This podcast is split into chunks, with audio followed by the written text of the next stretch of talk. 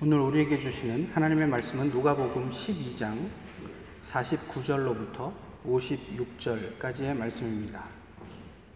신약 성경 누가복음 12장 49절로부터 56절까지의 말씀입니다. 이제 하나님의 말씀을 공독하겠습니다. 내가 불을 땅에 던지러 왔노니 이 불이 이미 붙었으면 내가 무엇을 원하리요? 나는 받을 세례가 있으니 그것이 이루어지기까지 나의 답답함이 어떠하겠느냐? 내가 세상에 화평을 주려고 온 줄로 아느냐? 내가 너희에게 이르노니 아니라 도리어 분쟁하게 하려 함이로라. 이후부터 한 집에 다섯 사람이 있어 분쟁하되 셋이 둘과 둘이 셋과 하리니 아버지가 아들과 아들이 아버지와 어머니가 딸과 딸이 어머니와 시어머니가 며느리와 며느리가 시어머니와 분쟁하리라 하시니라. 또 무리에게 이르시되 너희가 구름이 서쪽에서 이는 것을 보면 곧 말하기를 소나기가 오리라 하나니 과연 그러하고 남풍이 부는 것을 보면 말하기를 심히 더우리라 하나니 과연 그러하니라. 외식하는 자여 너희가 천지의 기상은 분간할 줄 알면서 어찌 이 시대는 분간하지 못하느냐. 아멘. 어, 피카소의 유언 가운데 일부를 좀 읽어 드리겠습니다. 예술이 더 이상 진정한 예술가들의 자양분이 될 수 없게 된 뒤부터 예술가들은 자신의 재능을 자신의 환상이 만들어내는 온갖 변화와 기분을 위해 사용했다. 지적 야바위꾼들에게는 온갖 가능성이 열려 있으니까. 대중은 예술 속에서 더 이상 위안도 즐거움도 찾지 못했다. 그러나 세련된 사람들, 부자들, 무위 도식자들, 인기를 좇는 사람들은 예술 속에서 기발함과 독창성, 과장과 충격을 추구했다. 나는 내게 떠오른 수많은 익살과 기지로 비평가들을 만족시켰다. 그들이 나의 익살과 기지에 경탄을 보내면 보낼수록 그들은 점점 더 나의 익살과 기지를 이해하지 못했다. 나는 오늘날 명성뿐만 아니라 부도 획득하게 되었다. 그러나 홀로 있을 때면 나는 나 스스로를 진정한 의미에서의 예술가로 생각하지 않는다. 위대한 화가는 조토와 티치안, 렘브란트와 고야 같은 사람들이다. 나는 단지 나의 시대를 이해하고 동시대의 사람들이 지닌 허영과 어리석음, 욕망으로부터 모든 것을 끄집어낸 한낱 어릿광대일 뿐이다. 인생의 말년에 유언으로 남긴 피카소의 글입니다. 사람들이 경탄하면 경탄할수록 어, 피카소에게 농락을 당했음을 그가 이야기를 하고 있습니다.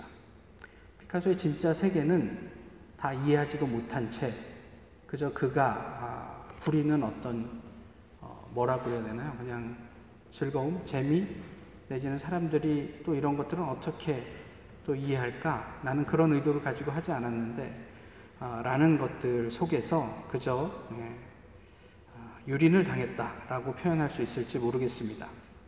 목사에게 환호할수록 예수님에게서 멀어졌다. 사실 그러지 않았으면 좋겠는데, 또 이런 것도 우리가 좀 생각해 봄직한 명제가 아닐까 싶습니다. 피카소가 그러했던 것처럼 사람이 사람을 자극하고 만족시키기 위해서 좀 더 자극적인 거, 좀더 뭐 재미있는 거, 이런 것들에 반응하면서 점점 본질에서는 더 멀어질 수 있지요. 성경은 이런 부분들에 대해서 우리에게 무엇이라 말씀을 하고 있습니까? 예수님은 아, 무엇을 말씀하셨을까 싶습니다. 아, 지난 두 주 동안 저희가 아, 누가복음 12장을 살피고 있습니다. 오늘 본문은 12장의 마무리라 할 만한데요. 한마디로 어, 오늘 본문을 정리하고 12장을 정리하자면 어, 가치의 문제라고 할 수 있을까 싶습니다. 56절의 말씀이 외식하는 자여 너희가 천지의 기상은 분, 분간할 줄 알면서 어찌 이 시대는 분간하지 못하느냐 이렇게 주님께서 말씀하고 있습니다. 천지의 기상과 이 시대를 대비하고 있죠.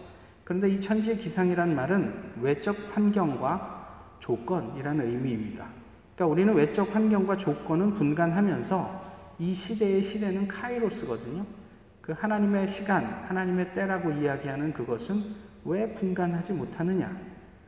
또 다른 표현으로 하면 어, 현지의 기, 천지의 기상, 생명 없는 자의 외형 이런 거는 잘 분간하면서 어떻게 생명 그것은 너희가 이렇게 분간하지 못하느냐? 예수님께서 말씀하고 있죠. 이, 이 대비가 어쩌면 12장 전체를 관통하고 있는 내용이 아닌가 싶습니다. 저희가 이미 살펴봤지만 처음에 수많은 무리들이 몰려들었을 때 예수님께서 제자들에게 하신 말씀이 너희는 바리새인의 누룩과 외식을 주의하라 이렇게 말씀을 하시잖아요. 근데 그 이제 통상 은유적인 표현으로 유대인들에게 누룩이라 하면 만성이 된 정신과 도덕의 부패함을 의미합니다. 그러니까 제자들에게 우리가 만성적으로 경험하는 정신 내지는 도덕의 부패함을 주의하라. 그리고 그러하지 않으면서도 그런 것처럼 그렇게 꾸며내는 신앙을 조심하라. 이렇게 말씀하시는데 12장 마지막에 와서도 여전히 예수님께서 무엇이라고 말씀하시냐면 외식하는 자여 이렇게 선언을 하고 있는 거죠. 4절에서는 육신의 목숨을 좌우할 수 있는 그리고 그 이후에는 아무것도 할 수 없는 그런 사람들을 두려워하지 말고 그 이후에 영원까지 간섭하시는 존재를 너희가 인식하고 두려워하라.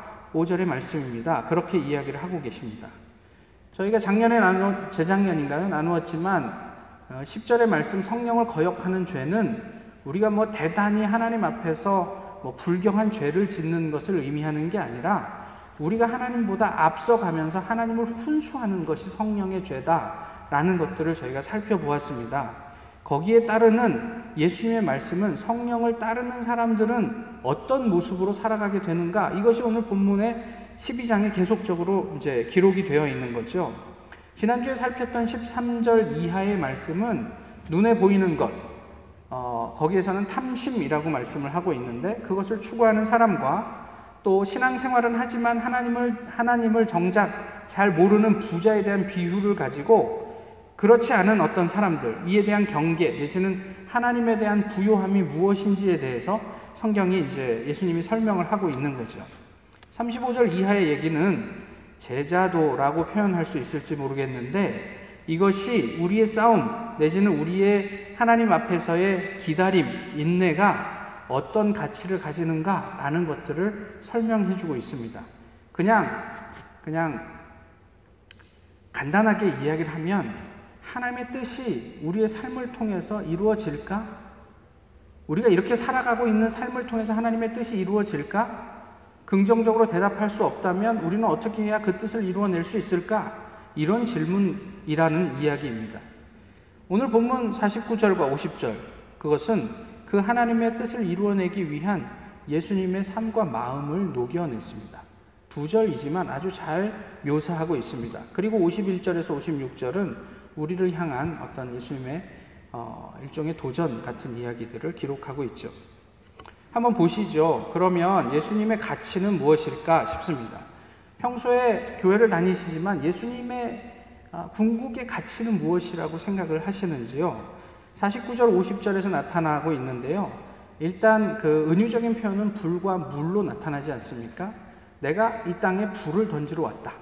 근데 이 땅에 불이 이미 붙었으면 내가 무엇을 더 원할까? 그리고 내가 반드시, 이건 머스트인데, 받아야 할 세례가 있다. 그런데 그, 그, 그것이 이루어지기까지 나의 답답함이 얼마나 크겠는가? 라고 이제 이야기를 하고 있습니다. 불로 통상, 어, 보여지는 은유는요, 심판과 구원의 의미를 담고 있습니다.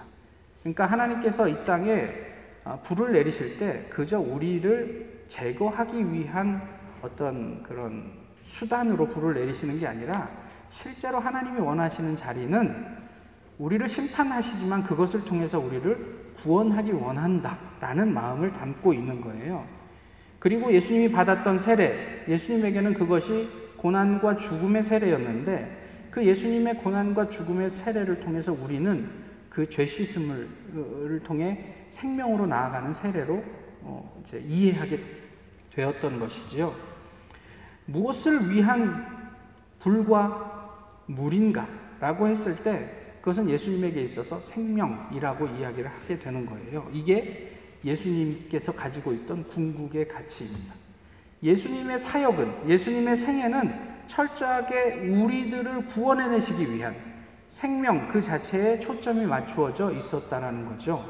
자신의 영광을 위해서, 자신의 어떤 어떤 영예를 위해서 자신의 부를 축적하기 위해서 병을 고쳐주거나 사람들을 만나거나 그들에게 죄사함을 선포하신 것이 아니라 철저하게 만나는 사람들이 살아날 수 있도록 그 모든 사역과 삶이 생명에 집중되어 있었다. 이런 이야기를 하고 있는 거예요. 그 예수님의 마음을 본문은 무엇이라고 이야기를 하냐면 소원 내지는 답답함이라고 이제 묘사를 하고 있죠. 우리를 구할 수만 있다면 예수님에게 또 다른 어떤 소원이 있겠느냐? 라고 반문하십니다. 우리의 구원이 완성되기까지 내가 얼마나 기다려야 하고 애가 타겠느냐? 라고 말씀하고 계시는 거예요. 그저 지금 우리의 모습을 보면서 그냥 도전만 하시고, 지난주에도 말씀드렸지만, 뭐 이렇게 막 푸쉬만 하시는 것이 아니라 그것이 온전하게 다 자리를 잡고 하나님의 뜻 가운데서 이루어지기까지 예수님은 끊임없이 끊임없이 하나님 앞에 기도하셨다라는 마음을 잘 보여주고 있는 거죠. 그 가치, 그 생명의 가치를 깨닫고 살기로 작정한 사람들의 삶을 그 이후에 이어지는 곳에서 미가서 7장의 말씀을 인용해서 묘사를 하고 있죠. 미가서 7장의 말씀을 좀 읽어 드릴게요. 재앙이로다 나여 나는 여름 과일을 여름 과일을 딴 후와 포도를 거둔 후 같아서 먹을 포도송이가 없으며 내 마음에 사모하는 처음 익은 무화과가 없도다. 경건한 자가 세상에서 끊어졌고 정직한 자가 사람들 가운데 없도다. 우리가 다 피를 흘리, 흘리려고 매복하며 각기 그, 그물로 형제를 잡으려 하고 이렇게 7장을 시작하고 있습니다. 지금 미가서에서 이야기하는 7장의 전제가 무엇이냐면 하나님으로부터 떠난 사람들이 대부분이다. 경건한 자가 세상에 끊어졌고 정직한 사람들이 없다. 이런 이야기를 하면서 시작하죠. 그 뒤에 5절 이하에 이렇게 말씀하고 있습니다. 너희는 이웃을 믿지 말며 친구를 의지하지 말며 내 품에 누운 여인에게라도 내 입의 문을 지킬지어다. 아들이 아버지를 멸시하며 딸이 어머니를 대적하며 며느리가 시어머니를 대적하리니 사람의 원수가 곧 자기의 집안 사람이리로다. 하나님을 믿는 사람이 없어진 게 아니고요. 내면에 하나님으로 채워진 사람이 없어졌다는 얘기예요. 그래서 우리가 교회에서 만나고 서로가 하나님을 경외한다고 이야기를 하는데 서로를 믿을 수 없는 세상이 되었다라고 얘기를 하는 거예요. 그래서 하나님으로 채워진 사람과 그렇지 않은 사람이 만나면 같이 하나님을 고백하는데 뭔가 안 통해요, 말이. 그래서 아버지가 아들과 불화하고 어머니가 딸과 싸우고 뭐 이런 어떤 가족 간의 어떤 갈등들이 생겨난다 이런 말씀을 하는 거죠. 근데 7장 7절에서 미가서 이렇게 이야기를 합니다. 오직 나는 여호와를 우러러 보며 나를 구원하시는 하나님을 바라보나니 나의 하나님이 나에게 귀를 기울이시리로다. 나는 하나님을 선택하겠다. 그때 하나님께서 나를 들어주실 것이다. 이렇게 고백을 하는 거예요.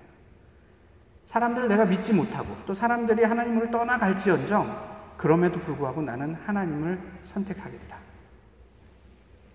다시 얘기하면 가치관의 싸움이란 얘기를 하고 있어요. 여호수아 24장 15절에도 이런 말씀이 있지 않습니까? 만일 여호와를 섬기는 것이 너희에게 좋지 않게 보이거든 너희 조상들이 강 저쪽에서 섬기던 신들이든지 또는 너희가 거주하는 땅에 있는 아모리 족속의 신들이든지 너희가 섬길 자를 오늘 택하라. 오직 나와 내 집은 여호와를 섬기겠노라. 이게 괜찮은 아름다운 어, 여호와의 신앙 고백이라고 생각을 하십니까? 이건 대단히 비참한 이야기예요. 지금 여호와가 가나안 정복을 끝내고 함께 한 예루 그 이스라엘 사람들에게 한 얘기예요.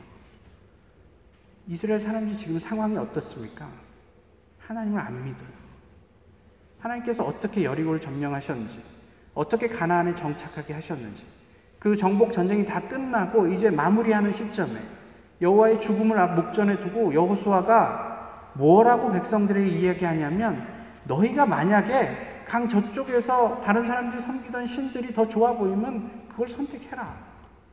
아니면 가나안의 신들이 좋아 보이면 그것을 선택해라. 이게 말이 됩니까?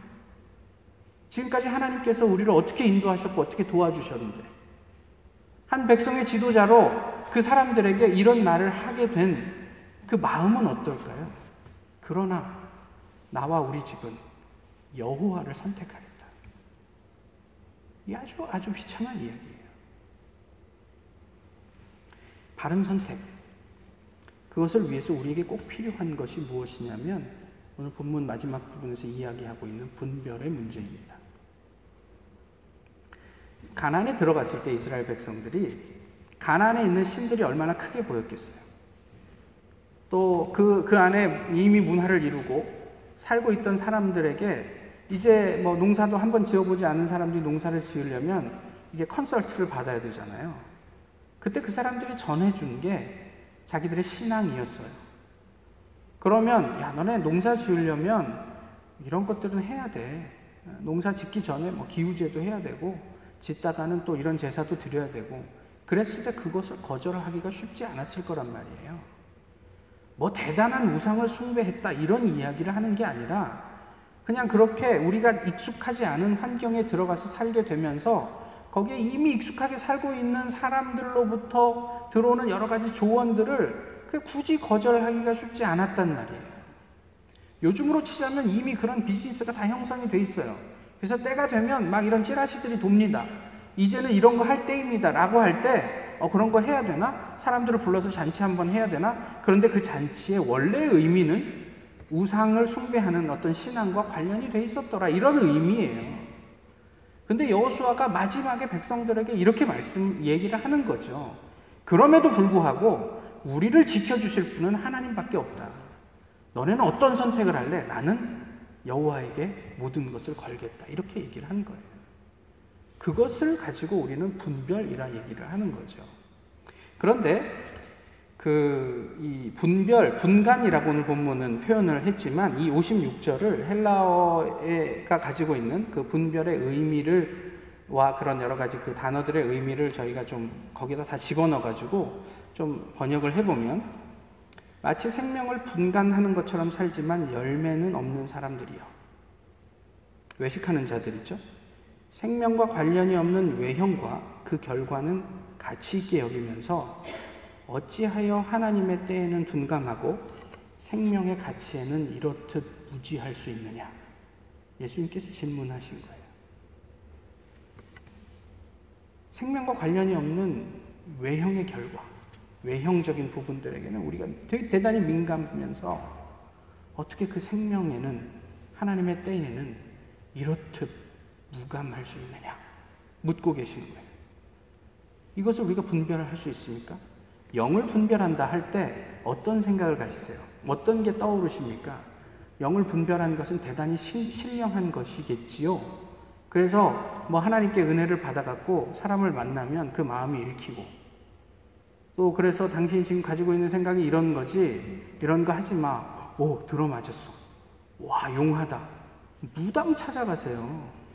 무당도 그런 말을 할 수 있습니다. 그런데요, 영분별과 관련해서 신약 성경에 나와 있는 헬라어를 여러 가지 단어들을 다 찾아보시면 무엇이 빠지지 않냐면 우리의 이성이 빠지지 않습니다. 어떤 의미가 그 안에 반드시 들어가 있냐면 가치 있는 것을 시험하다. 그것을 엄밀하게 판단하다라는 의미가 반드시 들어가 있습니다. 세밀한 이성적 판단을 영분별이라는 것에 포함하고 있어요. 그저 우리가 그냥 은혜 받았다라는 표현으로 어, 내가 보니까 느낌이 와. 당신 말이야 요즘 뭐 좀 안 좋은 생각하고 있지. 이게 영분별이 아니고 이것이 정말 하나님의 뜻과 부합하는가? 이것이 정말 성경과 함께 가고 있는가? 이것이 정말 우리가 경험하고 있는 이제까지 하나님 경험과 맥을 같이 하고 있는가 이런 것들을 잘 따져보는 것까지를 포함한단 말이에요. 하나님께서 주신 능력을 무시하는 게 아니고 그것과 더불어 우리의 이성이 함께 가지 않으면 어떤 문제가 생기냐면 삶이 변하지 않아요. 흥분하는 것과 감동하는 게 다르잖아요. 잘 모르세요? 흥분하는 것과 감동하는 것은 다릅니다.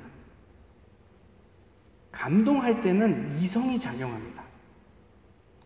아름다운 어떤 그런 미담을 들을 때는 아, 어떻게 저렇게 살 수 있지? 그럼 나는 또 어떻게 하면 저렇게 살 수 있을까? 라고 생각해요. 흥분하면요.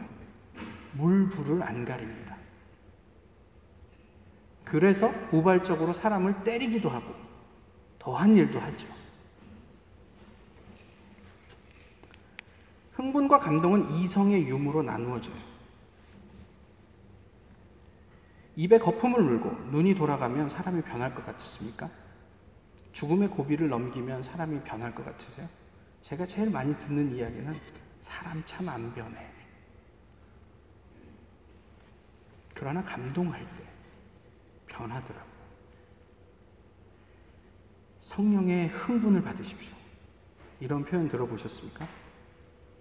성령의 흥분 이런 표현 하지 않습니다 교회에서. 그런데 요즘에 성령을 통해서 사람들을 흥분시키는 사역자들이 있는 것 같아요. 흥분함으로 우리는 변하지 않습니다. 성령의 감동과 잘 분별하셔야 합니다. 생명에 대한 관심, 예수 그리스도의 마음, 그것이 그 심장이 우리의 가슴에서 뛰고 있습니까? 지난주에 나누었던 것처럼 우리 주님께서 다시 오실 때 우리는 주님께서 마련하신 그 식탁에서 주님의 썰프를 받으며 식사할 수 있을까요? 주님의 가치를 살면 우리의 삶은 어떻게 드러날까요? 또 생명을 사는 것은 우리의 일상 가운데 어떤 결과를 가져오게 될까요?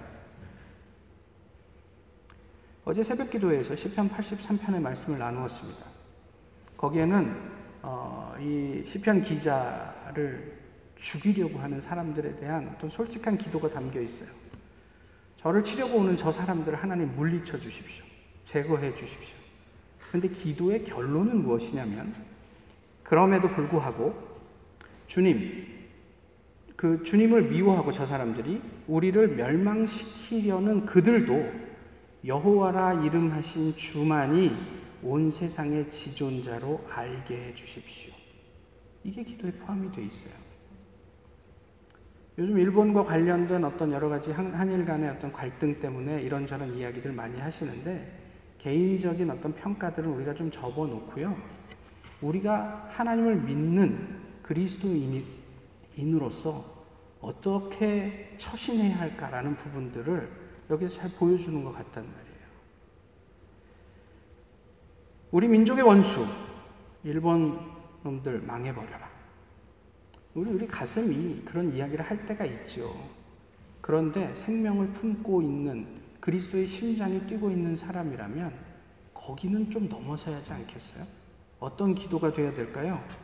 그 수준을 넘어서 저들도 여호와만이 온 세상의 통치자이고 지존자이심을 알게 해 주십시오. 그들도 구원받아야 할 대상이란 말이에요. 아무리 우리의 개인적인 감정이 있어도 그 영혼을 사랑하신 예수 그리스도의 심장을 가지고 다니는 사람들에게 가지고 있는 사람들이 궁극적으로 하게 될 기도의 내용들을 시편 기자를 통해서 하나님께서 우리에게 보여주신 거죠. 글을 하나 읽어드리겠습니다. 약 두 달 전의 일입니다.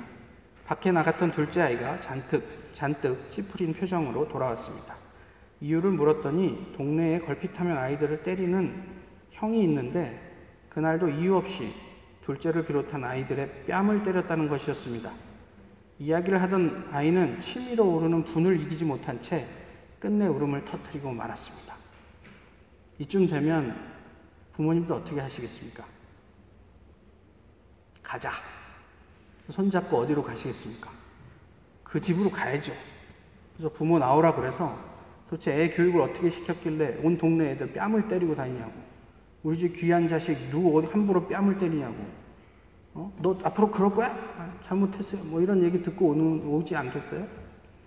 계속 읽어 드릴게요. 동생의 울음소리를 듣고 첫째가 방에서 나왔습니다. 자초지종을 듣고 난 아이는 자기도 그 형에게 맞은 적이 있고 동네 아이들 치고 그 형에게 맞지 않은 친구는 아무도 없다고 말했습니다. 그 말을 하는 첫째의 얼굴에도 억울하다는 표정이 역력했습니다. 그리고 두 아이의 눈동자는 아빠인 저의 도움을 애절하게 호소하고 있었습니다. 아빠인 제가 무엇을 해주기를 원하는지 물었습니다. 두 아이는 마치 약속이라도 한 듯 그 형을 혼내주라고 했습니다. 저는 아이들에게 이렇게 물었습니다. 이제 초등학교 6학년인 그 아이를 혼내주는 것은 아빠에겐 너무 쉬운 일이야. 그러나 이런 생각을 좀 해보자. 아빠가 늘 너희들이 노는데 함께 있을 수는 없잖아. 아빠에게 혼난 형은 아빠가 보이지 않을 때 너희들을 가만두지 않을 텐데 괜찮을까? 아이들은 그 말이 무슨 의미인지 알았다는 듯 모두 고개를 가로저었습니다. 제가 다시 말했습니다. 세상에는 너희들과 다른 사람들이 수없이 많아. 그러나 너희들은 스스로 그 사람들을 좋은 친구로 만들 수 있었으면 해. 반드시 너희들 스스로 그 일을 할 수 있어야 하는 까닭은 아빠와 엄마가 영원히 너희들 곁에 있을 수 없기 때문이야. 이렇게 하면 어떨까? 너희들 스스로 제주껏 그 형을 우리 집으로 초대해봐. 그러면 엄마와 아빠가 근사하게 환영해 줄게. 며칠 후 아이들의, 아이들의 흥분한 목소리가 들렸습니다. 아빠, 그 형이 우리 집에 왔어요. 나가 봤더니 그 아이는 사내다운 그러나 사근사근한 소년이었습니다. 그날 우리 부부는 진정 따스한 마음으로 그 아이를 환영해 주었습니다. 우리의 가치에 따라 삶의 태도와 방식은 달라지겠죠. 천재 기상, 우리에게 유익, 당장의 유익을 주고 그 결과가 분명하게 드러나는 그런 외적인 어떤 결과들에 대해서 우리는 예민하게, 민감하게 반응합니다. 그러나 그것을 분간하면서 소유하게 되는 것이라고 해봐야 그저 제한적이고 가장된 평화입니다. 예수님께서 말씀하신 그런 평화가 가장된 평화가 아닌 하나님의 때를 분별하며 생명과 더불어 진정한 평화를 소망하고 또 누리는 우리 주님의 백성들이 될 수 있으면 좋겠습니다. 주님께서 우리에게 꼭 당부하고 싶었던 말씀이 세상 가운데 살되 세상을 압도하는 그리스도인으로 그리스도의 심장을 가지고 그렇게 살아줄 수 있겠니? 제자들에게뿐 아니라 오늘을 사는 크리스천인 우리들에게도 주님께서 묻고 계십니다. 기도하겠습니다. 귀하신 주님, 오늘도 저희 함께 모여서 이렇게 주님 앞에서 예배를 드립니다. 그저 이것이 우리의 힘 때문만이 아니요. 우리가 잘나서 어, 그럴 수 있었던 것은 아니겠죠. 모쪼록 주님의 은혜를 돌아보며 감사하는 저희가 되게 하시고 또 그 안에서 주님의 심장을 가지고 세상을 그렇게 품기 원하셨던 그 생명의 가치를 저희가 어떻게 살아갈 수 있는지 고민하는 모두가 되게 하여 주옵소서. 주님께서 그렇게 갈급해 하셨던 것처럼 저희도 저희의 삶을 통해 그 생명을 살아내고 또 전하는 주님 백성 되도록 세밀하게 지도하시고 인도해 주시옵소서 예수 그리스도의 이름으로 기도하옵나이다. 아멘. 다 같이 찬송가 546장 함께 부르시겠습니다.